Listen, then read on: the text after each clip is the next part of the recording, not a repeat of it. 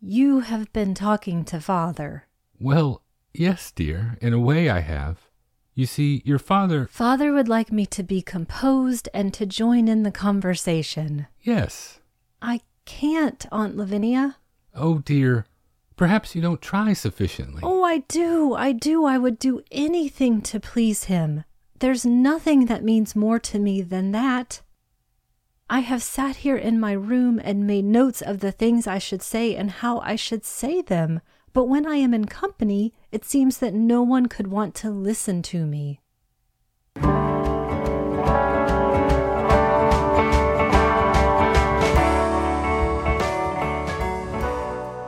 Welcome to the Magic Lantern Podcast, an ongoing informal discussion of the films we love and the things we love about them. I am Erica Long.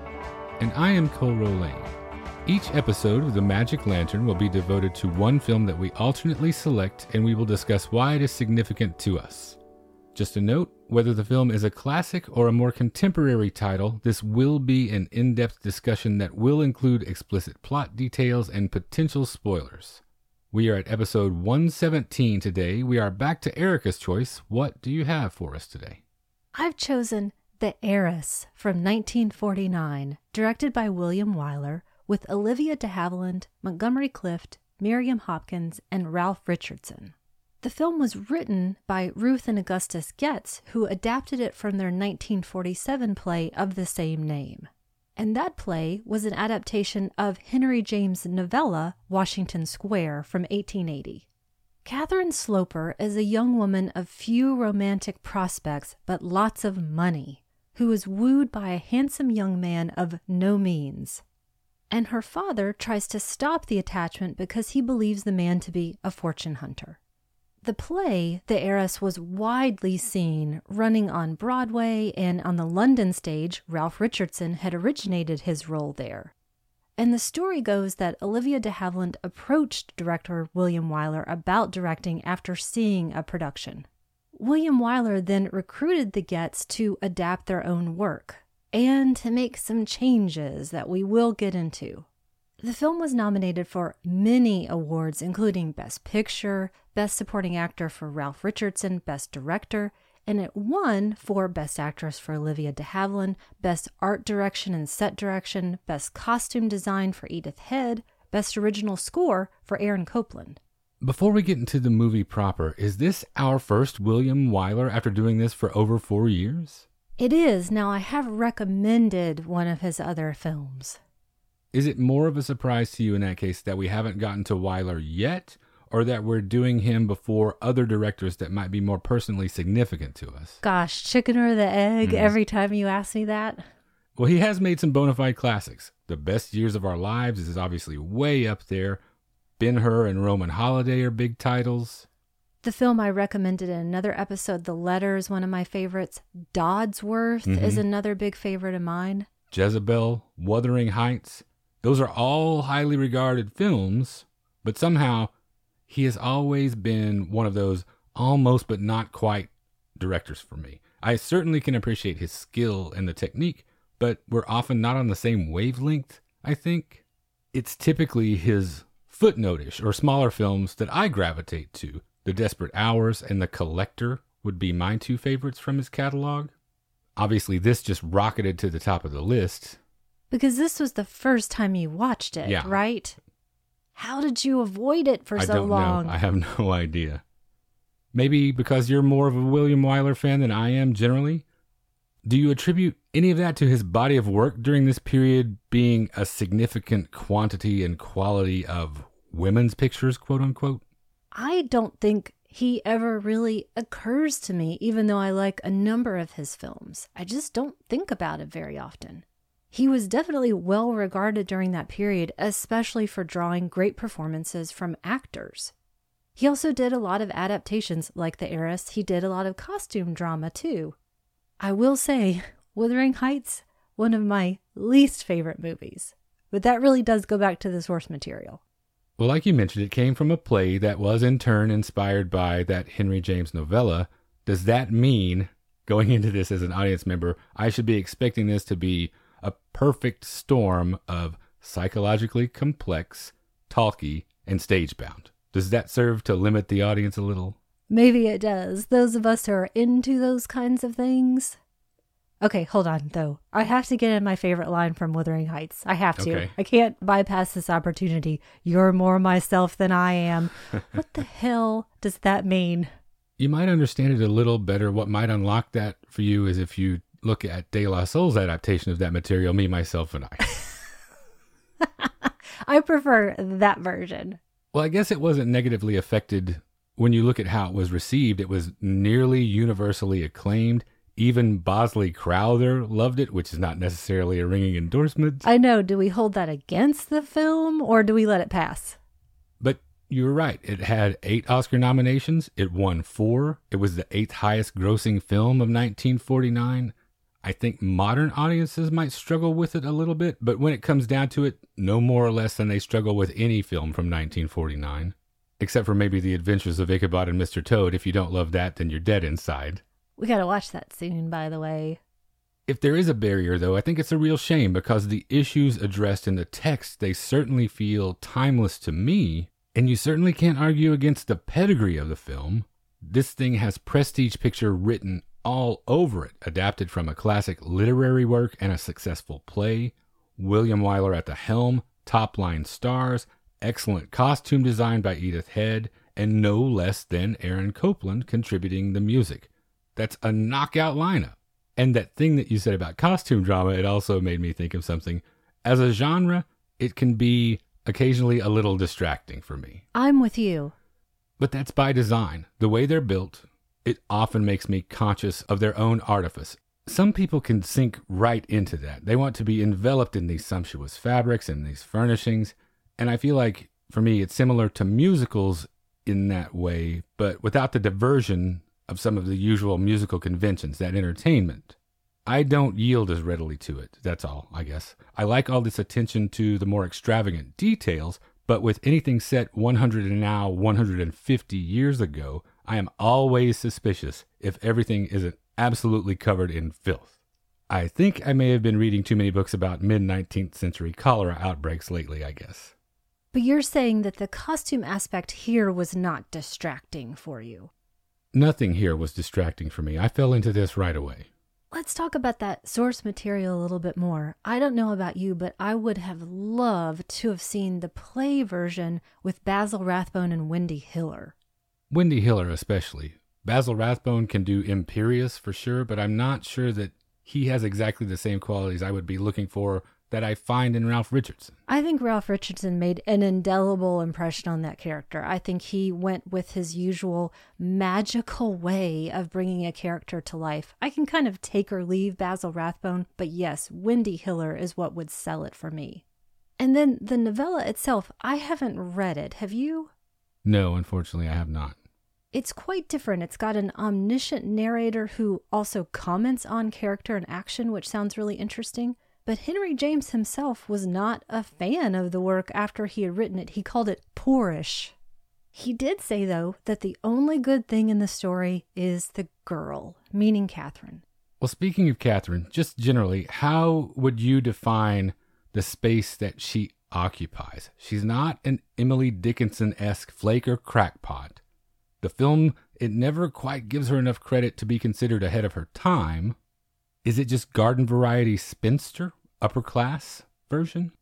I think she's really interesting in that respect. As you mentioned, she's not necessarily a free thinker, a forward mover. She's very painfully shy. I think it's the pathology, almost even more so, of her father that shapes her and makes her such an interesting character. What she is fighting against that she doesn't quite understand. And it's really that process to become clear eyed, which is not necessarily great, and certainly doesn't make for a happy ending. Well, I'm glad that you see all of those things in it because that's what I see also. And Henry James is typically more complex with his characterization than those choices I initially gave. But does the film shorthand that a little bit? What I was struggling with in the beginning was who is Catherine? And is she worthy either of this incredible amount of disdain directed to her by her father? Is she worthy of us rooting for her as this heroine of a love story? What I don't think comes across is that she's supposed to be dull and plain physically because Olivia de Havilland was a beautiful, beautiful woman. I think that she can play that extreme shyness that comes out physically, and she can play that awkwardness and discomfort. And I again think all of that seems to reveal more about Dr. Sloper and his weird, misplaced obsession with his dead wife. The fact that he lost his wife, it's made clear in the novella that it was through Catherine's birth that she died. He, in return, got a disappointing daughter out of the deal, at least in his mind. So, how about we get to know these characters? Okay. Let's get into the film. We've got this opening credit sequence that plays over a 19th century sampler that to me stamps this as we're in the realm of women. And we're told that the story takes place 100 years ago. Now, I want to say right away, I don't know if this was the case for you, but I really struggle with my notes because I want to just repeat the script, which is perfect and only becomes more so. We're inside the Sloper household, and this is where the bulk of our action is going to take place. We get introduced to Catherine. We see her first in the mirror as she comes downstairs for the arrival of her new dress. We meet Dr. Sloper, who is already disappointed in her, looking at this latest embroidery, wondering if this is going to be the rest of her life. And next, we've got Aunt Lavinia, played by Miriam Hopkins here. She's going to stay for the winter and ostensibly help Catherine, try to get her to be more social. Now we're both big Miriam Hopkins fans for sure. Trouble Definitely. in Paradise, Designed for Living, Dr. Jekyll and Mr. Hyde, The Smiling Lieutenant. Which we got to see this year or last year now. I want to say just the end of last year, but on Gosh, the big screen, time flies. Yes. which was great. We're really looking forward to the upcoming Criterion release of the story of Temple Drake. She's a pip, to put it bluntly. she sure is. But this is a little different than those roles because I like her here a little older as a mentor, a guiding light, I feel like is a great role for her. It seems like such a natural fit. She has the benefit of her accumulated wisdom, but she's got that personality that can dispense that without it being didactic or intimidating. I think this is great later period Miriam Hopkins, living in the age that she is. It's wonderful to see. And her character is clearly a cheerful and social person, even though she's been in mourning dress for a very long time. I'll talk a little bit more about the widow and widower thing later, but now that you mention it, that mourning dress thing, do you think that's a ploy one way or the other to put off potential suitors or kind of a gambit to let people know she's available? Well, Victorian era, women were expected to wear mourning possibly for the rest of their lives. It wasn't as common for them to get remarried. I think it seems pretty clear early on here that Dr. Sloper already imagines Catherine to be doomed in her romantic prospects, and Lavinia is still ready to believe she can be in this romantic story. And we're starting to get some hints here of who Catherine is. She's too sensitive to see the head of the fish be chopped off by the fishmonger, and she won't invite friends over. Instead, she's going to continue this embroidery. There seems to be this desire in her to focus on homemaking. And I think it's interesting to think about at that time period, it's pointed out that women of her class almost disdained that kind of work. So to me, it says she's trying to still make this home into something of a haven. And this is the place where she feels less shy, even though she's trying to apply herself to being interesting. The scene that we did at the top of the show, I definitely recommend, as I always do, watch that scene with the sound off. Watch what Olivia de Havilland is doing here. She's putting on this new dress to wear to her cousin's engagement, which I would think at some level must feel kind of painful for her. And she's chosen a red dress here, and we get the next of our series of overt insults that also come with a bit of a compliment. It's that first hint of that specter of her dead mother and how incomparable she was.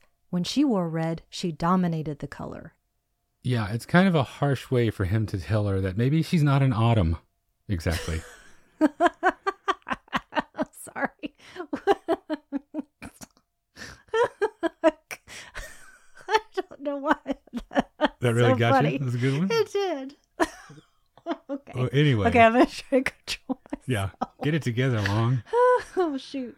They head to this party, and when you have Olivia de Havilland as the ugly duckling, that's kind of a high bar, like you said. God, no kidding. What's hope is there for the rest of us? I take umbrage, though, at this suggestion that she has no poise. I see very little difference in her performance of these social niceties than that of the rest of her peers. I do admit I perceive a slight difference, but it's in her favor. I like her sense of humor, her occasional clumsiness, all of her idiosyncrasies. She is the one that I would gravitate to at that party. And my favorite thing I think about her is when you pull all of those traits together, they collectively point toward an intelligence.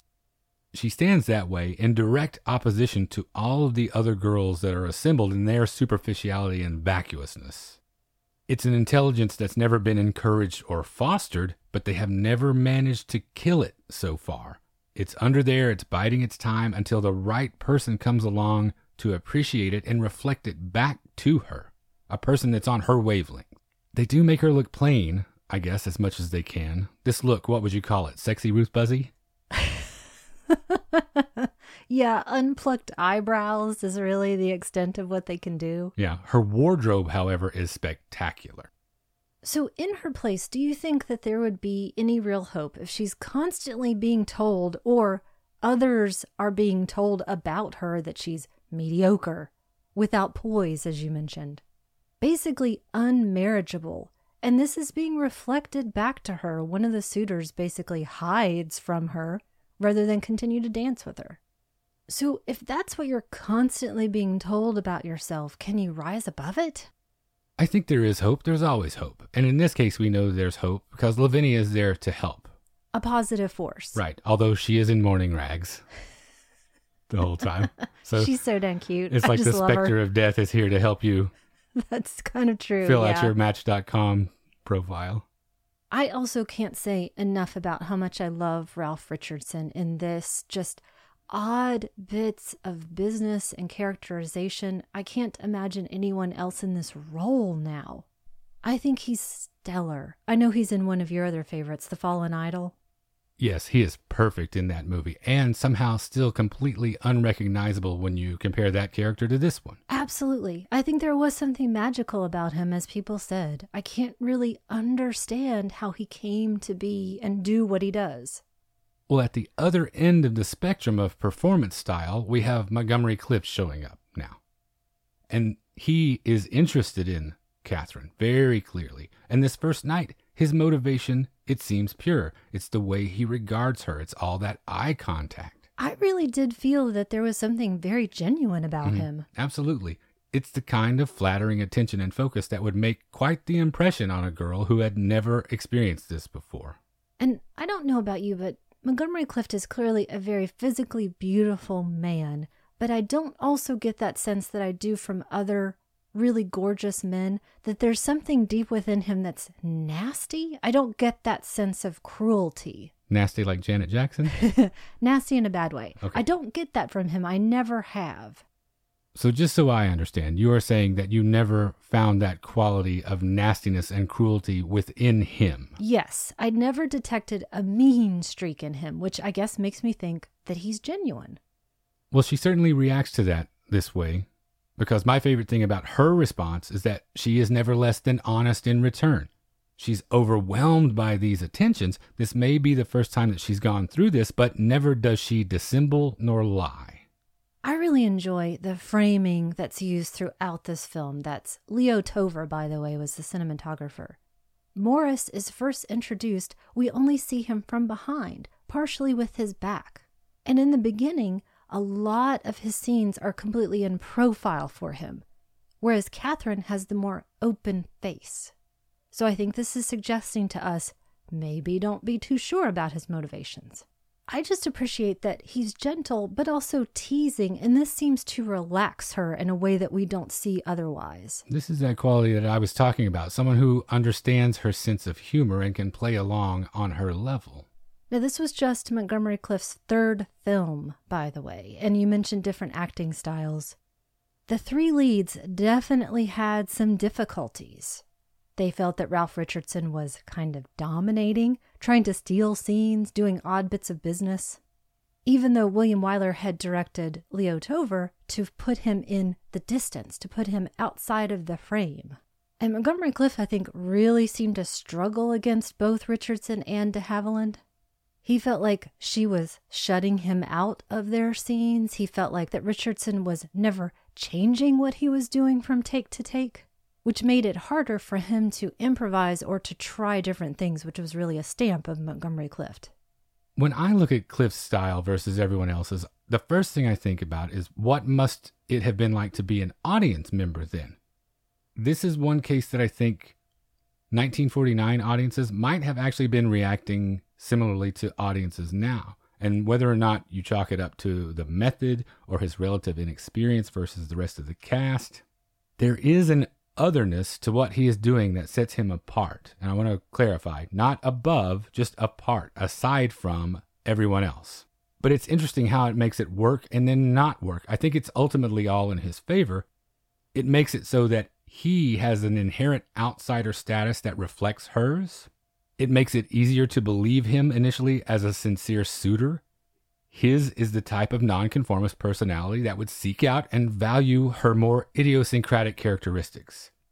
His less rigid, less formal style, it also makes it easier to view him as undisciplined when the story calls for it. He might not have been the best choice for period costume drama, I think. But the clash of styles overall, it works to preserve what I feel like is a necessary ambiguity for this one. I think his modernity, his modern look, gives the suggestion that he would be the one to pull Catherine forward, to give her an opportunity to be more of a free thinker. And I think it sets up an interesting generational conflict. With Richardson being so careful and precise and holding so much back behind a mask. But definitely, Clift himself had concerns about taking the part. He thought that maybe he wouldn't fit in well to this costume period drama. There are others that seem like they might have stepped into it more easily, definitely. For instance, I know of, but I haven't seen, I'm curious to see it. There's a TV version of this that was made in 1961, and that was with Julie Harris and Farley Granger, who seems perfect for this sort of costume drama. And that pairing, especially the two of them, seems like a great pairing for this story. Julie Harris with anybody, I think, would be great. And another example of these beautiful women that we're supposed to be convinced are plain and dull, but who more than anything have the acting ability to pull that off. So that's yet another adaptation of the work. Why do you think that certain material is adapted over and over and over again? Is it because the story is bare bones enough that you can add or take away or shape it into something else? Is it that the source material itself is so strong? Is it that people are genuinely lazy and just go back to the same properties over and over? I tend to lean toward the positive. I tend to think that a work is adapted multiple times because of the strength of the material, not just because it's a framework that's easy to knock around. It has to at least be interesting at its heart and provide something. Otherwise, you could just lean on stock archetypes and rehash the same seven stories that we've been telling for centuries. To be remade a number of times implies to me that either there is something forceful or valuable specific to that individual work, something that the adapter is trying to retain and pass along. I'm still kind of preoccupied with Montgomery Clift. He's someone who's always fascinated me. I don't know if he's occupied as much brain space for you, but I think a lot of him pre and post accident. That car accident comes more than a decade after this film, but I think it's really fascinating how he was presented to us before and after. It's as if he couldn't quite exist in the world with the rest of us before the accident because he was so beautiful, and then somehow afterwards, he couldn't exist with the rest of us in the world because he wasn't beautiful enough anymore. Kind of a Mark Hamill thing. that is kind of true, mm. sort mm, of, yeah. yeah. But he didn't get a whole second life as a voice actor. But anyway, it's now Morris's third visit, and he's moving really quickly here. He's very forward. Yes, he comes to visit and he brings along this composition to play that will set the tone for the rest of the film. That piece is Plaisir d'amour, by the way. How so? The lyrics are a little on the nose here. The joys of love last but a short time, the pain lasts all your life. Great. And Copland's signature is evident throughout the film. You can really feel those Copland flourishes in a couple of places. But this is the piece of music that made my ears prick up. I did not know that Jean Paul Egide Martini was such a major influence on Elvis. I know. And you were even sort of humming it to yourself. And that was the basis for I Can't Help Falling in Love with You. Adapted again and again. Yeah.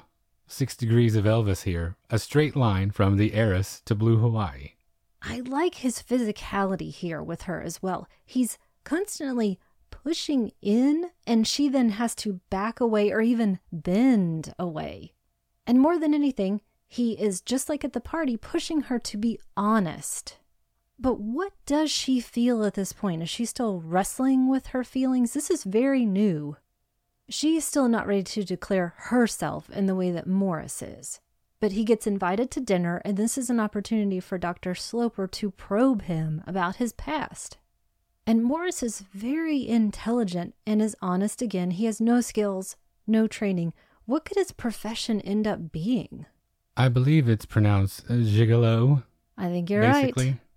A kept man of some sort. And Morris is no fool. He can see through Dr. Sloper. He realizes Sloper does not like him. And I really like Kathy here. She is not ready to ask her father whether or not that's true. She's not ready to contradict him in any way. It's taken a lot of training to get her to live that way. Her father is always trying to hold her to her mother's standard. Is there anything about that that you could call well meaning in any way? Is short sighted the most diplomatic thing we can say about that? Short sighted or just pure weird psychologically? because there's not overt malice in his manner most of the time, but that's how they get you. The emotional abuse is presented to you as for your own good, and you've never known anything else. It's her father's behaviors that are paving the way for her being led down the primrose path by Morris. She can now transfer her rationalization of her father's behavior to her lover's behavior, and the cycle will just continue indefinitely. And in a moment, before she can even express her own inadequacies, which she's ready to do, Morris asks her to marry him. The saddest part of this whole thing right here for me is that obviously neither one of these men merit her devotion, but she is willing to accept Morris going through the motions, live with it the rest of her life, perhaps, because it is at least better than distance and disgust like she has experienced at the hands of her father. I think the most important line in the script during this marriage proposal is that she says he makes her very happy. We don't see his face when he says, I'll cherish you forever. That's an interesting point. Two things about that. We don't see his face, and immediately I have to think, it makes her happy, but what does she have to compare it to? Because I get the impression that she's extremely romantically inexperienced. How do you think that she developed her idea of what romance should be? I think she and many women of her time would have ready access to romantic literature. There were the Bronte sisters, Jane Austen, poetry from William Blake, adventure stories like Alexander Dumas. And I can definitely imagine Aunt Lavinia as well, lapping that stuff up even in her mourning dress at the rectory. They would have these guides about how to act, what to expect, but certainly it's not coming from any source that verbally tells you what to do. And she doesn't have a mother around, and her father's not going to guide her in these ways. So it all seems pretty made up. What's not made up, for her at least, in a situation like hers, you model those closest to you, I would imagine. And her father and her aunt have these idealized relationships with what are essentially ghosts their departed spouses have been idealized to the point that they are paragons. These are unreachable, unreasonable ideals for her to pursue. In her father's case, even though Halloween is over, there is a connection to the Babadook in that her mother died giving birth to her. And like you said, it just deepens the resentment and amplifies his disappointment. The universe took my perfect wife from me and replaced her with this potato. Absolutely. And I think it's left him unable to love her. Why do you think these characters never remarried? Was it social convention? At least for Dr. Sloper, no one could ever possibly come close, so let's just live with this ghost forever. I know that across cultures, universally, men had a better chance of remarriage than women.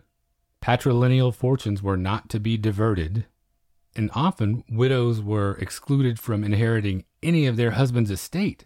You notice that even though both of them have lost their spouses in this film, Lavinia has moved in with her brother, not the other way around. So Catherine has spent years absorbing these impractical ideas about what love and especially what your spouse should be. And I don't imagine that she's had a ton of social interaction to offset those ideas. The literature thing, you make a good point about that, but it seems to me like she's more interested in embroidery than reading. She's never referred to as being very bookish. So then, does she have any innate capability to recognize love when it comes to her and then give it back? I think she definitely does. I think she's desperate to do so. And I think there are instances in the scripts that let us know she's more savvy to what's happening here than people might give her credit for. But we'll get to that. Okay. I think you still have more hope in this than I do. I think everyone here is doomed. I think it's at this point as well that you asked me, this all can't possibly end well, right? It certainly doesn't seem like it could. Things are moving so fast between them. We go from a kiss to a lightning quick proposal in almost no time at all. We have all of her father's suspicions about Morris. And I'm still not sure at that point if they're correct or not, if he's onto something, or if he's just misreading this poor young man. Which leads me to ask you is there any difference, do you think, between what Clift is giving us and how we interpret that?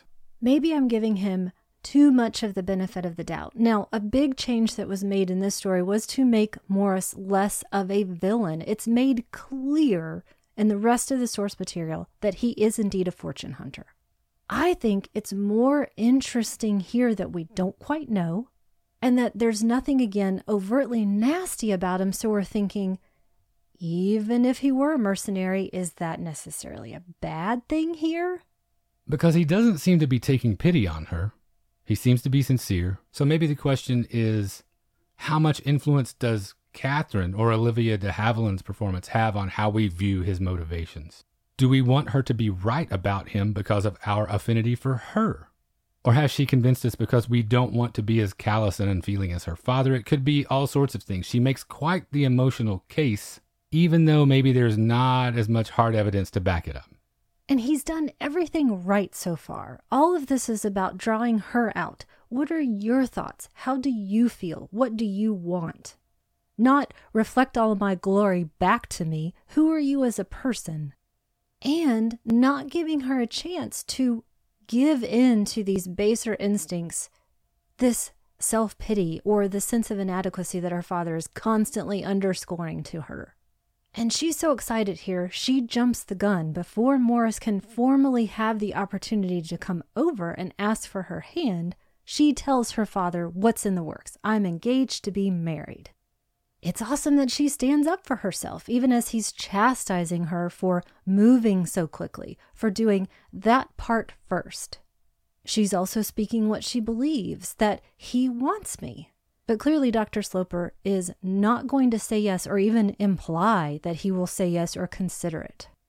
And now we're coming to a scene that I find so fascinating for what goes on. He has invited Morris's sister to come over to ask what sort of man Morris is. And here's another instance of a person being very honest but unwilling to complain or say bad things about the person they care about. She doesn't throw him under the bus. She says, You want me to complain about him, but I have no complaints.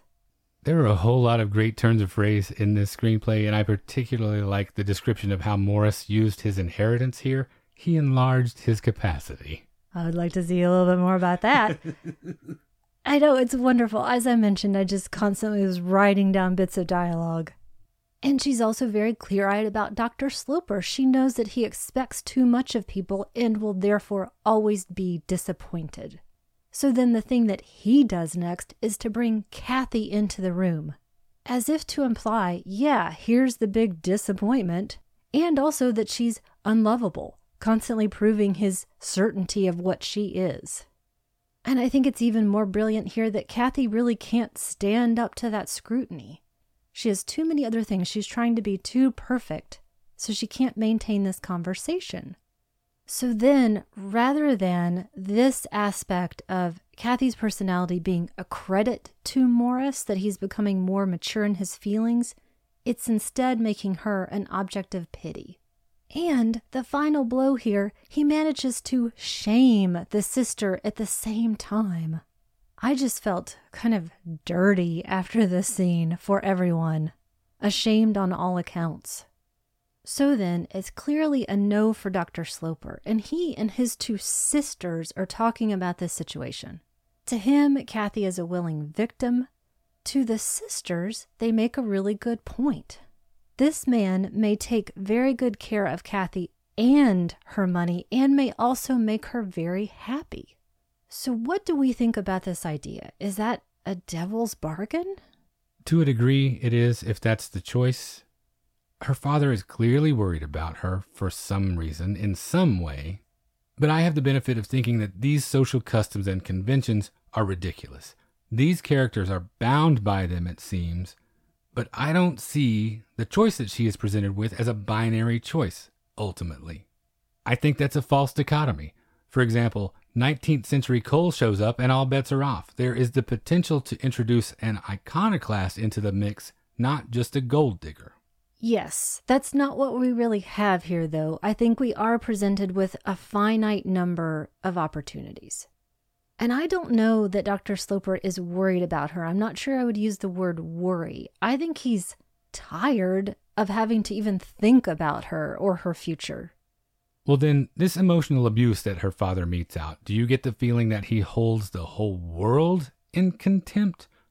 Obviously, he has a particular resentful disdain for his daughter, but based on this scene and everything else we've seen, do you get the impression that he's like this with everyone to some degree or another? I think so. He just shamed a perfect stranger. You never see him with anyone else. I think he's the iconoclast. Well, the crux of the matter, then, for me, it's a question that Catherine eventually asks herself. What is it, then, that he is trying to protect? He doesn't care for her, like you're saying. He's not worried about her. He has no interest in her emotional well being on any sort of empathic level. So, does he just want to protect his money? Does he just want to be right? What is it?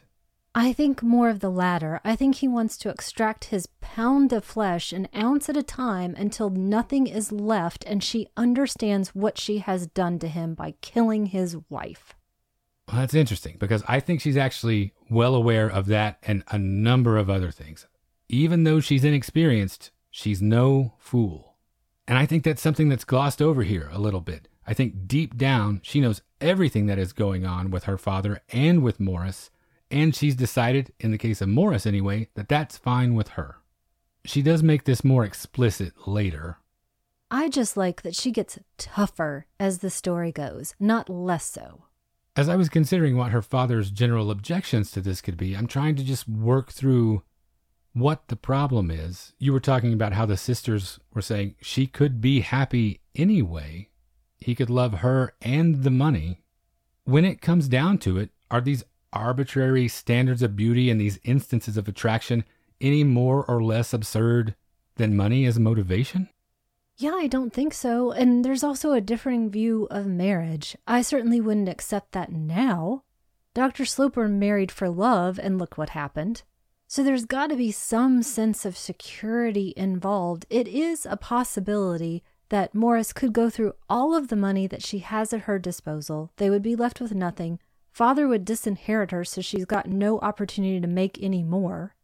They could be penniless, but really, Dr. Sloper wouldn't care at that point. He would be long gone. But no one here seems to be looking for a very fulfilling relationship, but I think Kathy is. And to have never felt happiness in that certain way and then to have it, I think would be very fulfilling. Before we get away from this part of the conversation, I've seen some analysis of this that suggests some sort of sexual undertone between father and daughter. I don't see it, do you? Absolutely not. I think he's still obsessed with his dead wife. I don't see any kind of incestuous concept or trying to make her into that image mm-hmm. so that he can then put that love onto her, I think that that path has long been closed off. Yeah, there's nothing in their demeanor that suggests anything but pity, revulsion, and disappointment on his side, and then misplaced filial devotion on her side. Well, we're heading toward our first big confrontation over all of this between our two male leads here. The first showdown between Clift and Richardson is dynamite. I think this is the scene that I'm most fascinated with. It's especially evident here, but anytime that the two of them are facing off, it's like watching a duel between a flawless technician and an insolent but passionate upstart. Richardson barely has to move to have him back on his heels. And I think that his strategy in taking Catherine away for a while is a masterstroke of paternal cunning. By testing her, he is testing him. And that moment in the beginning when Dr. Sloper is trying to invite him to sit down or command him to sit down, doing so puts him out of frame, which is really cool. And when everyone agrees, they'll go to Europe for a bit, Dr. Sloper thinking everyone will cool off during that period. Morris goes to see them off at the boat, and Richardson turns away as Morris gives her a present. I can't think of another contemporary of this film where so much interesting work is done with the staging, so many backs to the audience. We don't see that commonly for a long time in cinema. So they're in Europe, and Dr. Sloper has taken Catherine to this place where he and her mother went, which is again super weird to me. There's an awesome bit of business here with his cup and spoon as he declares there's no reason to prolong this trip she still wants to be with Morris. So, in this moment where we are not in the Sloper household, do you think in general that the film feels too set bound? And is that a bad or a good thing? And by the way, that's Harry Horner designing the sets, also winning the Academy Award. It doesn't feel too bound to that single set of their house for me. We go to a party, we see them off at the docks for their trip, we see them at this cafe in Paris, we sit in Washington Square. We may not linger at any of those particular locations for a long time, but it provides enough variety, I feel like at least, so that it never feels static that way.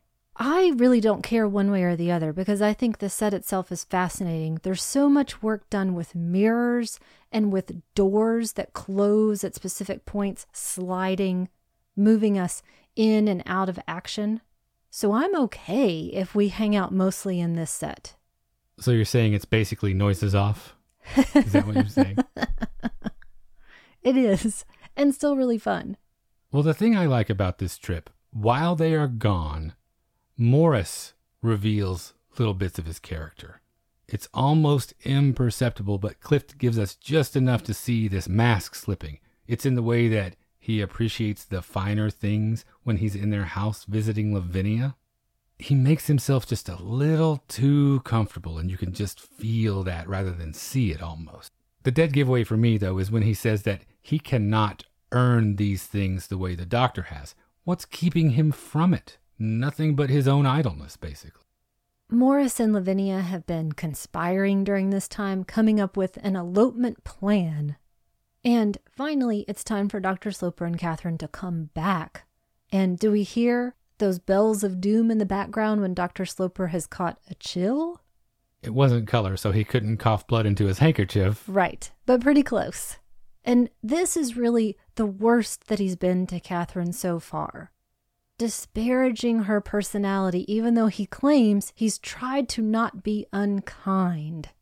But he makes it clear she's got nothing to offer to anyone. I think the biggest cut is you embroider neatly. Well, these plans for elopement, they set quite the fire in Catherine. This is a very romantic idea for her. She's giddy. And she doesn't want to wait for a number of reasons, mainly because of what her father has just said to her, but also because of how excited she is about the idea. So she wants to do it now, which has set Morris's carefully orchestrated scheme right on its head. And when she's trying to explain to him how much she wants this and how much she needs this immediately, she tells him my father doesn't like me. It's put very plainly, and in that way that you know from Catherine, she wouldn't say it if it weren't true. How do you feel about her father's assessment of her? I think he will never be able to be clear eyed about Catherine. I think that yes, possibly some of that is a bit true because he has harvested that in her, forcing her to show her awkwardness and her shyness, not encouraging her in other ways, giving her freedom in the wrong way with these invisible barriers, these invisible obstacles. So he could never see her faults and her abilities. And so then escaping for her would be the only way to become herself. I think that's exactly right. In terms of what will make her valuable to the strata of Victorian era society that she belongs to, he is at least partially correct. Whether that's because of her innate characteristics or what he has bred in her. She is not made for that. But no one is giving her the opportunity to show what she is made for. She feels like this is her chance to do that. That's why this is so important. Is her steadfastness in the face of all this what wins us over? Because we're sympathizing with her throughout. So, what prompts that affinity within us? It is for me her saying, My father doesn't like me. That is the truest thing that could be said here. And that she is totally ready to not depend on him for anything and making that clear to Morris as well. She's saying it to herself, almost as a mantra at this point. She seems entirely okay for the first time. And that she's changing the plan. She's trying to take the reins here. You said two things that I want to try to reconcile. In all other respects, her father is absolutely completely off base, and his mind is clouded by decades of unspoken resentment. And when he finally gives voice to her, I wonder about the veracity of what you just said about her being okay, because now her heart has begun this process of being hardened beyond all repair, which doesn't bode well at all, considering the cracks that we are also starting to see in Morris's veneer because he's digesting the information that we can't rely on him. We're not going to get this extra money. 10,000 versus 30,000. And we see his face. We are clearly on his face, and he seems to be rethinking. I think she is okay because I think that there's a staunchness that's now developing that she didn't know was there. And if allowed to her own bent, if things had gone well, that staunchness would serve her well in the future to get through other obstacles. Because she is pouring out her love here, she is directing it to him. When she talks about this night at the inn where they would spend their honeymoon, she looks so exultant at that point. So she's ready for nothing but good things to come. But guess what? They're not going to. Oh, spoiler alert. Yeah. Lavinia, she finally lays it on the line about Morris's treasure hunting. And I mentioned earlier that I really like this role of mentor for Miriam Hopkins, but how much better is this character than the doctor? Because everything either one of them does for Catherine is motivated by pity, it seems like one is just more sweetly delivered than the other. At least she has Catherine's best interest at heart, I guess, even if she didn't understand her any better than her father did. She's not wrong when she explains that Morris may not understand in the way that we would that $10,000 is not such a great deal when one has expected 30,000. Is she advocating for maybe you should have waited to give that piece of information? Is it because she has gotten to know Morris during this six months and she's seen that, so she thinks, well, for 30,000 he would be a fantastic husband, and we know what we're getting. But for 10,000 he may not show up. And here we have the film's most crisp moment of clarity, I think. This is the thing that I mentioned earlier how Catherine has the clearest understanding of her own situation. Morris will love me for all those who didn't. Is that a little too on the nose? Do you I think? don't think so. I think right here is necessary. I think it really drives it home. It's a, an absolute crescendo to this, and then that is just the exclamation point on it.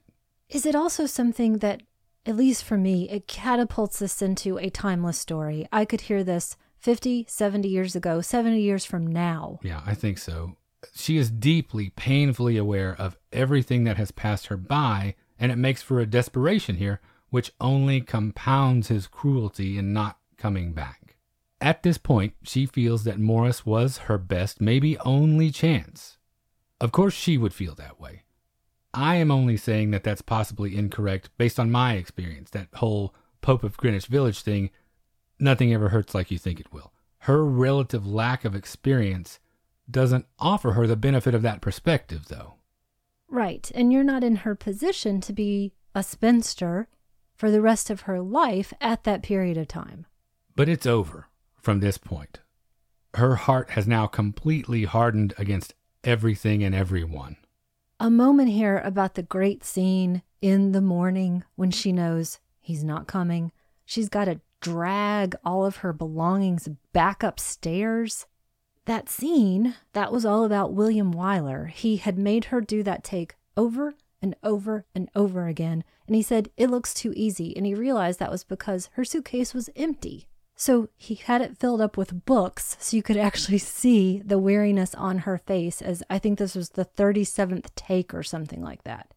To capture that dejection as she drags her life back up the stairs, back up to her room. Well, you can imagine domestic life is basically discord from here on. She makes her father alter his will. She forces his hand on that. He has clearly underestimated her. She even refuses to go to his deathbed when he calls. And then Dr. Sloper is gone. And time passes, and we feel that Catherine has grown into herself in these years since her father's death, but she seems to still clearly be missing something.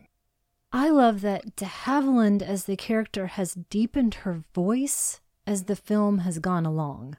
And she does seem content at this point. She has either resolved or actually likes the square, as she says. So she stayed in this house. And Aunt Lavinia is still with her, and the aunt has seen Morris Townsend. She's still trying to excuse him and the jilting. And she points out neither of them has married during this time that they've been apart. But Catherine denies him, and she is right to do so, I feel like. Everyone else feels so weak. Lavinia feels weak. Morris feels weak. In relation to all of them, we see that all this time that Catherine has been cultivating strength. His charm, too, is hollow at this point. That did not age that well. And the blocking here is interesting, too. That thing you were saying earlier, she is no longer leaning back to make room for him the way that she once did. Earlier, she all but fell over, having to accommodate how much he was leaning into her personal space. Not anymore. Basically, what I take away from this is that the consistency of her character is remarkable, and he is a fool. You said strength. Do you think it's also coldness? And if it is coldness, is that a bad thing? I think that's the way that she's had to do it in her particular case. I think there is coldness that is attached to it, and it makes me feel sad for her because I think she had so much potential for love and joy prior to this happening. But to survive that, I feel like, yes, that is exactly what she has had to do. And not just to receive love, but to give it. That's the part that I feel the saddest about, that she can't express what, at least at one point, was inside of her. And of all the dialogue in the script, we have the coup de grace here. Yes, I can be very cruel. I have been taught by masters. And that was the one addition for the film only, not in the play, not in the novella. You mentioned her voice. I feel like she has so fundamentally transformed that she appears to just be a different woman to me. And I especially feel it when she's in close proximity to Montgomery Clift. He might have some indicators of age in his makeup or his wardrobe, but she looks like an evolution has taken place. And it's not that she's heavily made up, it is all in her eyes. She is no longer who she once was. And I think it's important that de Havilland was in her 30s when she did this. I don't think it would have read the same when she was in her 20s. Now we are at the bitter, bitter end here. And in this sequence, she says that this is the last embroidery she shall ever do. Did you read that at all as she's planning suicide? Because it crossed my mind briefly. Is she saying that? Is she saying something else? Here's how I take it. So, all the way back at the beginning, we have our credit sequence over that sampler, which makes me think, as I said, we're in the women's realm. Even though this type of embroidery was something that spinsters might teach to young girls, it still is relevant to your home life and homemaking. To me, it says, I am no longer focused on making this home for my family. I will no longer contribute to this craft that is about this home that doesn't exist. That's how I take it. I didn't think at all that she was going to commit suicide. Well, then, acknowledging that, is it a triumph or is it a defeat? I'm no longer adhering to this. I'm no longer bound by these conventions and these rules. I will not participate. I'm thinking of it in a bit of a different way than when I first saw it, and I've read some interesting things that shed some different light, gave me some different options here. Because the bitterness is that she tricks him into thinking that she is going to go away, leaves him pounding at her door as she just turns off the light, closes the curtains, and goes. So maybe she is accepting this is my home. I am the mistress of my home on my own terms. She's learned to be clear sighted, good or bad. And maybe also she has brought an end to her own poisoned line. A love story for the ages. yeah, this is as anti romance a film as I've ever seen for something that was sold as a love story. If you watch the trailer in 1949, you think you're in for thrilling embraces, passionate kisses in the rain, and being swept away by this love that cannot be denied. So you can understand why fans wrote in demanding that they should have had a happy ending. Yeah. Think again, sucker. It is a cruel trick that they're playing on us with that trailer as the bait, basically. Come for the love story, stay to get your guts ripped out by a money grubbing fortune hunter, as even your own father tells you how obtuse and unlovable you are. Aside from de Havilland's performance, I think the real genius of this film lies in how it lures us in. It keeps us off balance, and then it demolishes every romantic fantasy that Hollywood has ever fed us about ducklings, swans, and how no one notices how hot the plain girl is until she takes her glasses off. And then, before we can catch our breath, it grinds the pointed heel of revenge deep into all of that. Do you feel like at least some of the appeal of this is rooted in that revenge for the passed over and the underestimated? Because no one comes out on top. Everyone is equally miserable. There are no winners here. When I first saw it years ago, I didn't know how it was going to end. I suspected, but I didn't stay for the revenge. I stayed for how beautifully it unfolds, how cruelly it unfolds, and how everyone is at the top of their game here. So I've got one last question for you. And you can reflect on this in previous periods or in the modern era. Do you think it's possible to love and also seek to gain something? I think so, probably because I'm one of those people that feels like there's no such thing as absolute altruism. Even if you're doing something for other people, you're doing some of that, at least in the most minor part, the tiniest fraction, to make yourself feel good as well. Because surely we all have selfish motives in our love. We want to get something out of it. So, yes, I think it's possible to do both. It's just the balance of those two things that you have to look out for. And each party needs to know what the other's going Yeah. into it with. Lay this out for me up front so I can decide based on all the applicable evidence. Just to let you know, I did not marry you for the now 7,000 movie titles that we have. I think we all know why you married me. I think I think I might start giggling. Am I blushing? A little bit. well, this movie was incredible. I don't know how I have missed it all these years, but thank you so much for showing it to me. As radiant as she is in Robin Hood, and as much as I love her in the Snake Pit, I think I've never seen Olivia de Havilland better than this. Coldness is on the money. Icy is the adjective that I keep coming back to, and that should not be confused, I should say, with boring or inert. It is coldly, powerfully precise, but moving within that coldness is de Havilland's heart being taken on this roller coaster ride. If you come into this with any doubt as to the level that she's operating on, that doubt is completely dismantled by how many times you have felt yourself on the edge of your emotional seat watching her navigate this predicament. Something just occurred to me. I don't want to end the episode without thinking about this. We didn't really talk about the sexual outlet, which of course was not mentioned during the period or in the film overtly, but you use the word inert, and I think that that's wonderful because essentially the ending is making her inert. She doesn't have a viable sexual outlet now. But maybe that's getting too postmodern. No, I don't think so. But I would say, have you seen some of those uh, risque Victorian postcards that I've heard so much about? That's true. I would not completely write off those avenues for her. especially now that she so understands herself and her situation this way. She seems more equipped at this point, even though it might be quote unquote loveless, to go out and pursue those things like that that she might be interested in. On her own terms, as we said. So then, what's your recommendation? This time around, I want to recommend Hobson's Choice from 1954, and that's directed by David Lean, starring Charles Laughton, Brenda de Banzie, John Mills, Daphne Anderson, and Lantern favorite Prunella Scales. I still haven't seen it. It is so good. It's about the hard drinking and tyrannical owner of a shoe shop, his three daughters anxious to get out from under his thumb, and the meek but skilled employee caught in the middle. Seems like maybe a little bit of an echo of King Lear. a little bit, maybe. And Charles Laughton, of course, chose the scenery that way. yeah. I think this also answers your question from earlier about that devil's bargain she's making, the choices that are available to her.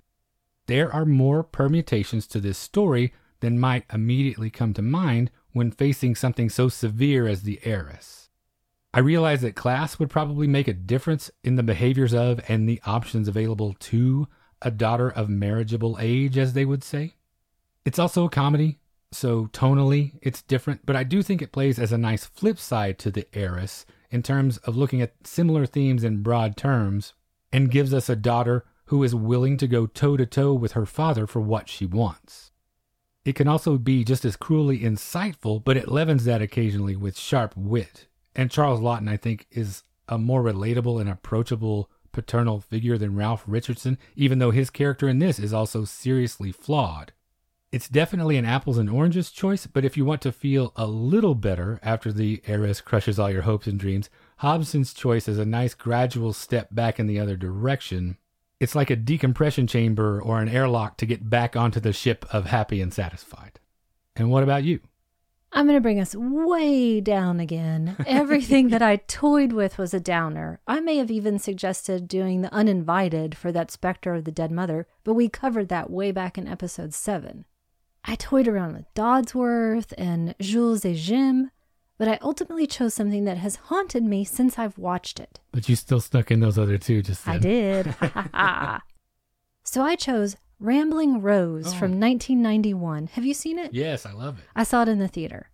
It was directed by Martha Coolidge with Laura Dern, Robert Duvall, Lucas Haas, and Diane Ladd. It's about a young woman who exudes sexuality, and this becomes a threat to those around her who seek to control her. So, this was a film that I saw on my own, and as a teenager at the time, it very much stuck with me. I've got vivid sense memories of it, and I think the setting is really well captured here. Also, a period piece. Laura Dern is mesmerizing. And I picked this because it's all about the choice that is basically taken away from her regarding her sexuality and her future. And that's at the center of the climax. I think few people have seen this film at this point, so I don't really want to go into a ton of detail that I might normally. So I know I'm being kind of vague and elliptical, but you want to see what happens. Absolutely. This is definitely a film worth seeking out. So once again, that's two great recommendations Hobson's Choice and Rambling Rose. And that brings us to the end of episode 117. If what we do here is valuable to you and you would like to support that, we would certainly love for you to check out our Patreon at patreon.com slash magiclantern. The $5 a month level gets you access to a big backlog of bonus episodes, and those come out on the Mondays alternating with regular episodes, so you never have to go a week without new Magic Lantern in your life. If you would just like to get in touch with us, you can reach us via email at magiclanternpodcast at gmail.com. We are on Facebook, Instagram, and YouTube. Just search for Magic Lantern Podcast on any of those platforms. Our podcast network, The 25th Frame, is home to a lot of great shows, so please stop by 25thframemedia.com to check out all of our cinema loving friends and see what they're up to. In this month of November, we are highlighting one of our favorites, The Complete Podcast, and that's hosted by our friends Matt Gasteyer and Travis Trudell and each season of that show makes its way through the complete filmography of the world's most renowned filmmakers. We were both on different episodes of the Stanley Kubrick complete season. That was a great season. They also, in their second season, devoted that to one of our absolute favorites, Elaine May.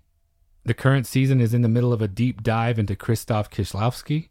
It truly is one of our favorite shows. Putting on an episode of The Complete is like picking up a conversation with old friends that love talking film, one of our favorite things to do.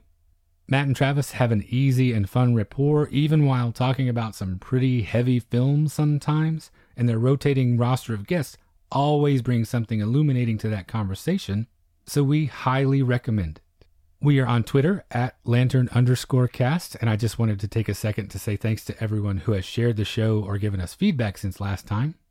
Laura Cannon over at the Fatal Films podcast, the fine gentleman at Fuds on Film, Keisha Stokes, Chris Casey, Josh Hornbeck and the Criterion Channel Surfing podcast, John Laubinger over at Film Baby Film, and Stan Johnston.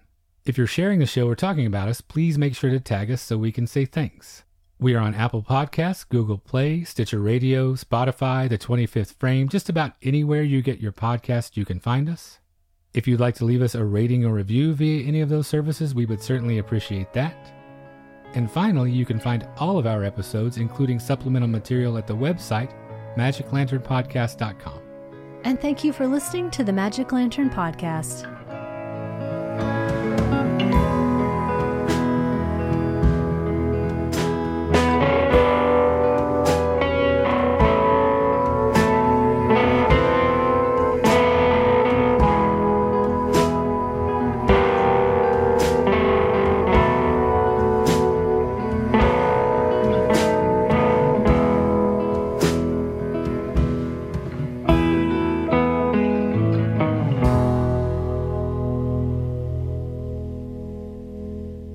25th Frame, a listener supported network celebrating film and culture worldwide.